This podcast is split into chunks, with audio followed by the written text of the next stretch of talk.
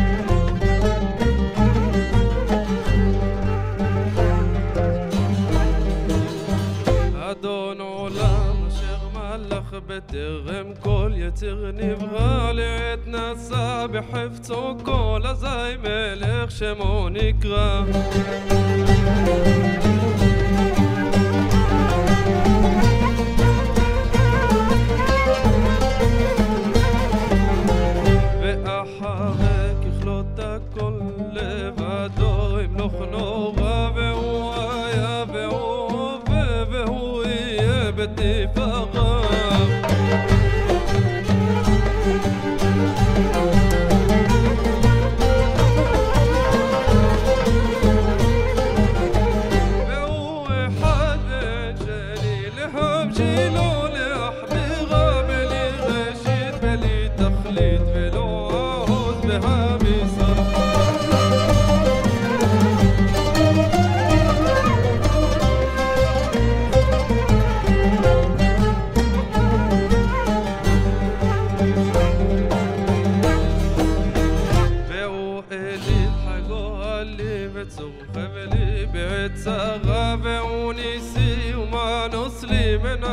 עושה ביום אקרח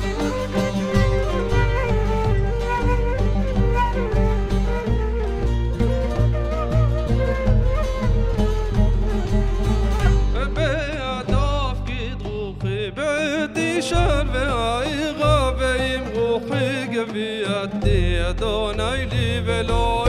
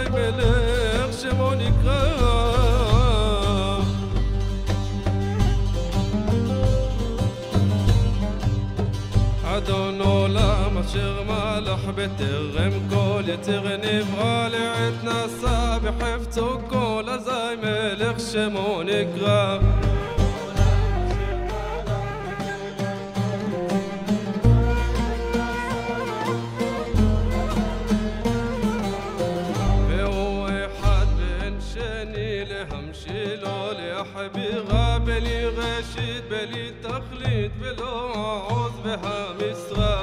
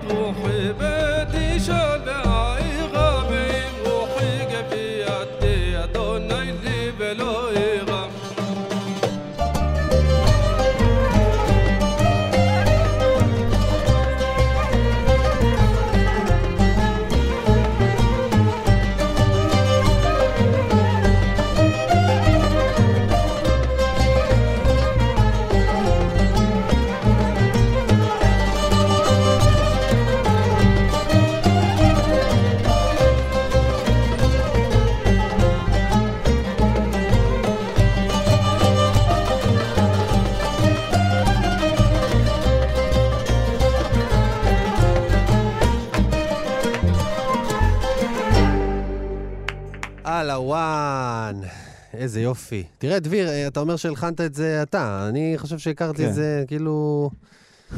כאילו גדלתי על הלחן הזה, כן, כן, יצא לי סוג של אה, לחן אה, עממי כזה. מהבית כנסת. לגמרי. תקשיבו, היה מה זה כיף איתכם, באמת, באמת, אחלה, אחלה מוזיקה, הבאתם לנו כאן את רוח הגליל הבוקר. תודה רבה, אנסמבל על הוואן. תודה, תודה לכם. אנחנו נשמע עכשיו את שי צברי ונמשיך. יש לנו עוד כמה דברים מאוד מאוד מעניינים אה, ללבן היום.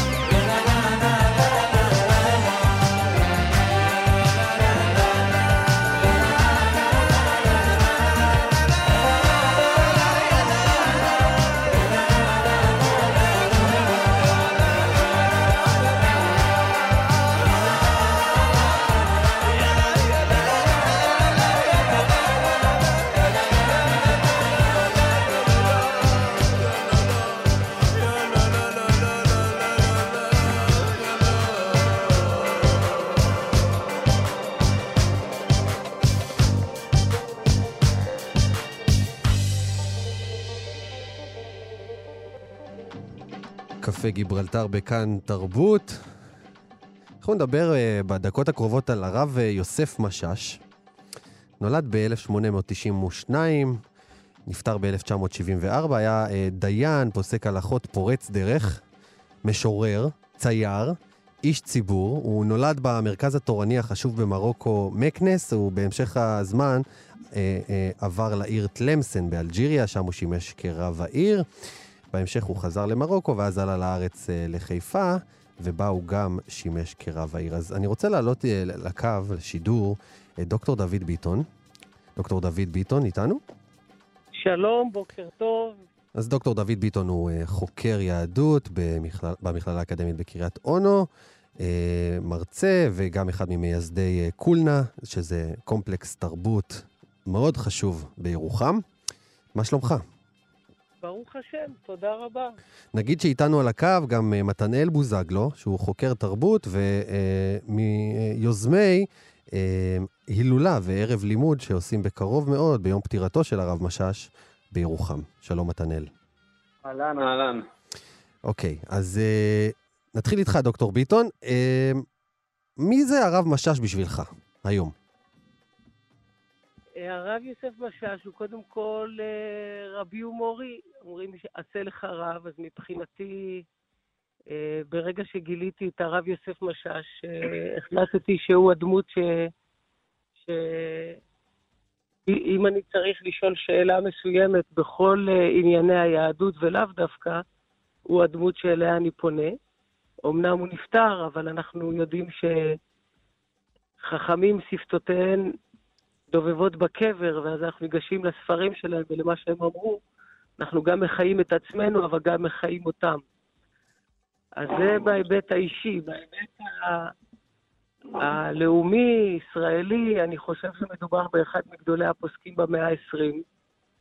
פוסק שלא חשש להביט נכוחה אל מול המציאות ולתת פתרונות אה, חדים וברורים ולא ללא התלבטויות, תוך כדי שהוא מבין את, ה, את העוצמה של המודרנה, הוא מבין את, את הציבור ומנסה בעצם לגשר בין, בין הדברים האלה, שהוא בעצם תובע, אני חושב, איזושהי תגובה הלכתית, מנהיגותית למודרנה, על ידי שלושת עמודי ההוראה שלו, הדין, השכל והזמן.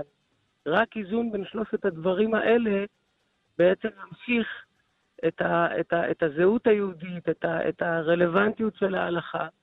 תן לי דוגמה. אפשר להגיד שהדין, השכל והזמן כן. זה גם האל, הרב והציבור. אז המשולש הזה שרבי יוסף בעצם מעניין. אה, מביא לנו לעולם, הוא משולש שיוצר איזונים ולא מתחים ולא, אה, הייתי אומר, איזשהם חיים באילוץ, אלא נהפוך הוא.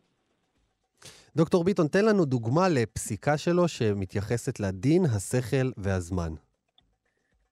אז אה, דוגמה שעסקו בה רבים, כולל אה, מורי ורבי אה, פרופסור צבי זוהר, עוסקת בקצבים מחללי שבת.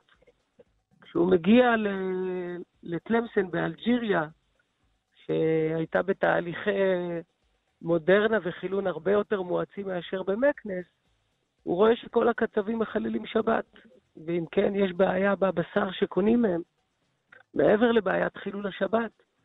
אי אפשר לסמוך קבוצה- עליהם, כלומר אי אפשר לסמוך עליהם שהם אה, כן. שומרים על הבשר. זאת אומרת, הבשר הוא כשר כי הרב שוחט, אבל אנחנו לא יכולים לסמוך שמה שהם מוכרים לנו זה אכן מה שהרב נתן להם אה, אה, כשרות. ו- ובעצם יש שאלה גדולה של נאמנות. האם הקצבים האלה נאמנים או לא נאמנים? בעבר, מי שחילל שבת בפרהסיה למעשה אמר, אני לא רוצה להיות חלק מהקהילה היהודית. פתאום הרב יוסף השש מתמודד עם יהודים שבעצם אומרים, אנחנו רוצים להיות חלק מהקהילה היהודית, רוצים להיות חלק מהשבת, רוצים להיות חלק מהכשרות, אבל אילוצי הזמן אה, יוצרים לנו סיטואציה שאנחנו צריכים לפתוח בשבת, כי יש קליינטורה של גויים וכולי. ורבי יוסף אומר, מבחינת הדין, אני מוצא איזשהו תקדים. הוא מוצא אותו בדמותו של התשבץ, גדול חכמי אלג'יריה בכל הזמנים. לשים לב שהוא מדבר בשפה המקומית, הוא אומר, אם אני באלג'יריה, אז אני אביא את כן. גדול חכמי אלג'יריה, הוא בעצם מראה שיש אפשרות אה, לטעון שאותם קצבים אח- לא מחללים שבת בפרהסיה ממש. לא ניכנס לעניין ההלכתי, אבל הוא מתבסס על התשבץ. מבחינת הזמן, הוא אומר, אה, אה, מבחינת השכל, הוא אומר, הקצבים האלה, הרי אנחנו יודעים שהם נאמנים. זאת אומרת, ואז הוא, הוא, הוא, הוא, הוא, הוא בעצם משנה את מושג הנאמנות. הוא, הוא, הוא הופך אותו לרלוונטי יותר ל- לימיו. הוא אומר, נאמנות בימינו זה לא, לא, לאו דווקא השאלה של חילול שבת, כן. אלא מהי הזהות היהודית שלך. כלומר, יש כאן קהילה שמקפידה יותר על בשר מאשר על שבת, ובזה צריך להתחשב. מקפידה, אני חושב, על, על, על כן. המשכיות וזהות יהודית. כן, הוא אומר, אותם, אותם אנשי תלמסן יבואו לקנות בשוק בשבת תרנגולות לכפרות ביום כיפור. כפרה זה מנהג, כן. חילול שבת זה דאורייתא, אבל הוא לוקח מזה דווקא את הרצון שלהם להיות חלק מהעולם היהודי. אז אמרנו, מבח- מבחינת הזמן, הוא אומר, הזמן הוא כזה שהצרפתים מאוד מאוד מקפידים על מסחר ועל, הוגנות, ובמציאות כזו, הוא אומר, הקצבים, אנחנו יכולים להאמין, להאמין להם, מה עוד שהזמן הוא כל כך אה, אה, אה, סוחף את ההמון, שאם אני אציב כנגדם חומה, בעצם אני, מאבד אותם. הוא אומר את זה שם, אני אאבד את כולם. אז אני חושב שזה בדיוק תשובה שאתה יכול לראות את, ה, וואו. את האיזון הזה בין הדין לשכל והזמן. וצריך להגיד שהרבנות המיינסטרימית, אפילו היום במדינת ישראל, ודיברת על כמה הדמות הזאת רלוונטית להיום, הרבנית, הרבנות המיינסטרימית היום הייתה מציבה את אותה חומה שהוא לא הציב. אני חושב שקשה לעשות הכללות, כי יש, יש חכמים ורבנים בארץ ש, ש, שכן מ- מ- מבינים ש, ש, שהדרך היא לאו דווקא להציב כן. חומות, אלא, אלא לחבק. לצערי, הממסד אה, אה, אינו מאפשר להם לבוא לידי ביטוי, ולפעמים גם מה שהם חושבים לא נאמר אה, אה, אה, במציאות, אלא, אלא, אלא בחדרי חדרים. וגם אם מישהו כבר יוצא ואומר אמירה כזו, אז מיד כמעט סוקלים אותו באבנים. אני רוצה עכשיו לעבור למתנאל בוזגלו, שהוא אחד אה, מהיוזמים של אה, אירוע הילולה, אירוע ערב לימוד. תכף נבין קצת יותר לעומק, כי מתנאל, תקן אותי אם אני טועה, אבל אתה לא מארגן הילולות אה, בימים כתיקונם. לא, בימים כתיקונם לא. אבל האמת שהיוזמה הזאת, באופן לפחות ראשוני, עלתה לי בשיחה עם... דוד מנסה לעשות את זה כבר הרבה זמן, ודיברנו על זה לא מזמן. אמרנו זה אה, יום פטירתו קרב, ואולי זאת הזדמנות לעשות משהו. אה, היינו גם לפני שלושה שבועות, זה היה באירוע של הרשת המסורתית. ואז ראינו אה, התקבצות אה, יפה ונאה של אנשים, צעירים ולא צעירים, אה, סביב השיח המסורתי, ולי כזה הדברים התחברו. ואז חשבתי שאפשר לעשות משהו גדול, חשבנו אז לעשות איזה משהו סתם באיזה בית, לנגן קצת, קצת ערק, קצת אה, מאכלים טובים. אבל uh, פתאום אחרי שראיתי את זה, אחרי שראינו את זה גם, אמרנו שאפשר לעשות את זה במתכונת uh, יותר גדולה, יותר מרשימה, ולפתוח את זה, מה שנקרא, לקהלים נוספים. כלומר, לאו דווקא לקהל החשוד המיידי שמגיע להילולות ול, אה, אה, ודברים כאלה, אתה פונה לקהל אה, מסורתי או חילוני אפילו? כן, אפילו יותר ממסורתי וחילוני. אנחנו מדברים על החברה הישראלית, חברה כן. מפולגת, לא במובן רק השלילי, אלא במובן שהיא מורכבת מהרבה קבוצות שונות. ואחד הדברים שחשובים לנו ב- בערב הזה, בהילולה הזאת, זה להראות את הרלוונטיות של הרב משאש לכל הציבורים האלה. אה, זו דוגמה באופן טבעי, אולי מי שכזה מקיים את ההילולה מדי שנה, זה קובץ קטן של כמה יהודים מרוקאים שעוד יש להם זכר מהסבא וסבתא שלהם שהכירו אותו, אבל לא, לא יותר מזה. ואנחנו מנסים להעביר את זה גם קצת לדור הצעיר. אה, גם אפילו ל... אגב, יש להגיד, הדור הצעיר שלא שמע על הרב משאש בתוכנית הלימודים או, ב, או, ב, או בכל מקום אחר בערך. נכון מאוד, לא שמע עליו. לא, אני, אתה יודע, בעצמי, אני נחשפתי אליו, דר, אני כאילו תמיד הכרתי את השם, הרב יוסף משאש, מצד שני הרב שלום משאש, הכרתי הרב משאש, אפילו לא כל כך ידעתי להגיד מי קודם למי, מה היחסים ביניהם, אה, הודות למורי ורבי דוד.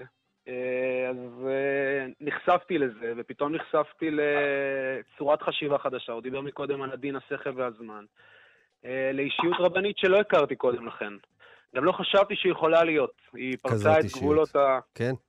תשמע, כבוגר, כבוגר מוסדות הציונות הדתית, אני חושב שהוא רב בהחלט אה, דתי, ציוני, אה, תורה ועבודה, כלומר, כל הערכים הם מגולמים בדמות הזאת, אבל עדיין, לא רק שלא לימדו אותנו את, ה, את הדמות הזאת, גם אני חושב שעצם עצם הגישה שלו היא, היא סותרת במובן מסוים את מה שניסו לחנך אותנו אליו. לנוקשות הזאת, שהיא מאוד, אני אגיד אשכנזית, כן? תקנו אותי אולי. אה, כן, תראה, באופן, כאילו, ברמת האתוס הכללי, אז אה, כן, יש כאן איזשהו שיח מסוים, שיח רבני או יהודי, שמכוון למרחבים מסוימים, הוא מגדיר את הגבולות בצורות אה, מסוימות, ובהקשר הזה קשה לאכול את הרב יוסף משאש. כן. אני חושב שלא לא הייתי משתמש במילה אשכנזי, אלא הייתי משתמש במילה אורתודוקסיה. אוקיי. אני חושב שהרב משאש מציב איזושהי אלטרנטיבה אחרת לגישה האורתודוקסית, שהיא הגישה המסורתית שבעצם הייתה קיימת אה, לפני האורתודוקסיה. מעניין מה שאתה אומר. גיש... רב מסורתי? כן, אני חושב שרב מסורתי זה קודם כל רב שנמצא באינטראקציה ישירה ויומיומית עם הציבור. לצערי, דיברת קודם על, על מה חסר לנו ב, ב, ב, במרחב של פוסקי ההלכה היום, או במנהיגות הרבנית. אני חושב ש... הדגש עבר, או ההנהגה עברה מרבני קהילות לראשי ישיבות. ואני חושב שההבחנה הזאת היא הבחנה מאוד מאוד חשובה, כי תסביר. ראש ישיבה פוסק ל... לתלמידי הישיבה. צעירים, שכולם מעריצים אותו, ש... כן. שלא התמודדו עם חיים ו- וצרות. גם ראש הישיבה בעצמו לא משמש כדיין, לא משמש על פי רוב כ- כרב קהילה. ובעצם המוקד עבר מראשי, מרבני הערים ודיינים לראשי ישיבות. ואני חושב שצריך להחזיר את, ה, את, ה, את המוקד, את ההנהגה הדתית ל, ל, לרבני הערים ודיינים, לרבני קהילות שנמצאים ביום-יום. ולדעתי, במובן מסוים, הישיבות צריכות להיות כפופות לקהילה ולא הפוך. נוצר מצב הפוך שבעצם הקהילות כפופות לישיבות ולא הפוך. והחוסר איזון הזה יוצר מצב שבו אה, על פי רוב לא, לא כל כך אה, שואלים מה הם צורכי הציבור, מה הוא יעשה או לא יעשה, מה ישמור על זהותו או לא מה ישמור על זהותו. שאלות האלה פחות מעניינות, כי כשהציבור הוא צעיר והולך אחריך, אז mm-hmm. אין לך התלבטויות. אתה גם לא רואה את, את, את הציבור על כל על כל גווניו ובעיותיו וקשייו. אה, אז אני חושב שהמוקד צריך להיות, אני חושב שזה מה שרבי יוסף בעצם כל הזמן אה, אמר. יש, יש סיפור עליו שהוא הגיע למקנס אחרי 17 שנים בתלמסן, חזר למוקד הרבני. כן, ואז אחד היהודים אה, שהוחרם, ואף אחד לא דיבר איתו. רבי יוסף ניגש לדבר איתו, ומישהו חשב שרבי יוסף כנראה לא, לא כל כך יודע שאותו יהודי הוחרם, כי הוא, כי הוא חילל שבת בפרהסיה או, או משהו כזה. ואז אותו אדם ניגש לרבי יוסף אחרי שהוא דיבר עם אותו יהודי ואמר לו, רבי יוסף, אתה יודע שהקהילה החרימה אותו. אז הוא אומר, אה, אני לא באתי להיות הרב שלך, אני באתי להיות הרב שלו. בדיוק שלו. זה לא חוכמה להיות הרב שלך. אז, אה, אז אני חושב ש, שזו האמירה. כמה זה רלוונטי להיום? זה פשוט, אתה יודע, זה, זה מדהים אותי. אני חושב שזה רלוונטי, כי אני חושב שאחרי עידן הרב עובדיה יוסף, בעצם נגמר עידן גדולי הדור. ולמעשה, היום אה, קהילות, אה, יש לנו פיצול גדול בעולם הדתי ובכלל היהודים. וואה, ראינו את זה אתמול, בפוליטיקה. יכולים לראות את זה בפוליטיקה, אנחנו כבר לא, לא, לא שולטים בכמה מפלגות אה, הומצאו ב, בשנה האחרונה. כן. וכמה איחודים, וכמה... כולם בשם האחדות מביאים את, את, את עצמם לפיצול אה, עד כדי אובדן. אני חושב שבמובן הזה יש בזה גם איזשהו יתרון, כי בעצם אנחנו עכשיו אה, חוזרים למודלים הקהילתיים, שכל אחד בוחר את הקהילה שלו. שוב, קהילה היא, כפי שאתה יודע כאיש תקשורת, אה, היא לא חייבת להיות קהילה שגרה באותו מתחם סגור ומתפללת באותו בית כנסת בהחלט. או באותו מתנ"ס, אבל אה, אני חושב שמתחילות להיווצר קהילות ו- וסוגים שונים של רבנים, ואני חושב שדווקא בעידן שלנו יש אפשרות בעצם לחזור לעידן הזה. לגמרי. נשארה לנו בדיוק עוד דקה. מתנאל, ספר לנו מתי, איפה ומה יהיה באירוע, ממש בקצרה, הכי קצרה שאתה יכול. מעולה, אז את האירוע יתקיים אה, בעזרת השם ב-26 לראשון, זה יוצא יום ראשון, לא הקרוב, זה שיבוא אחריו, אה, משעה 6 עד שעה 9. אה, בינתיים אישרו את הגעתם הרב אה, פרופסור משה עמר, גדול חוקרי יהדות המגרב, גם אה, פרופסור חביבה פדיה, שאני לא צריך להגיד, אה, לתאר את פועלה. אה, וילוו את הערב מבחינה מוזיקלית אה, יגל הרוש ואוריה הרוש. תודה אה, רבה. וגם יהיה, אני מקווה שיהיה גם קצת מחיה וקצת תקרובת. וגם כמובן כן? כיבוד ומאחיה, אנחנו צריכים לשמור על הרוח המרוקאית. תודה רבה לכם, דוקטור דוד ביטון, מתנאל בוזגלו. תודה רבה שבת. שלום. תודה רבה לכם, והגענו לסוף השעה שלנו, קפה גיברלטר. אני אגיד תודה לכל מי שעבד על התוכנית, לתמיר צוברי, אלון מקלר, לאבי שמאי, לניר גורלי, עורך התוכנית, ולאייל שינדלר שהיה על המצלמה. אני אופיר טובול, נהיה כאן גם בשבוע הבא. שבת שלום.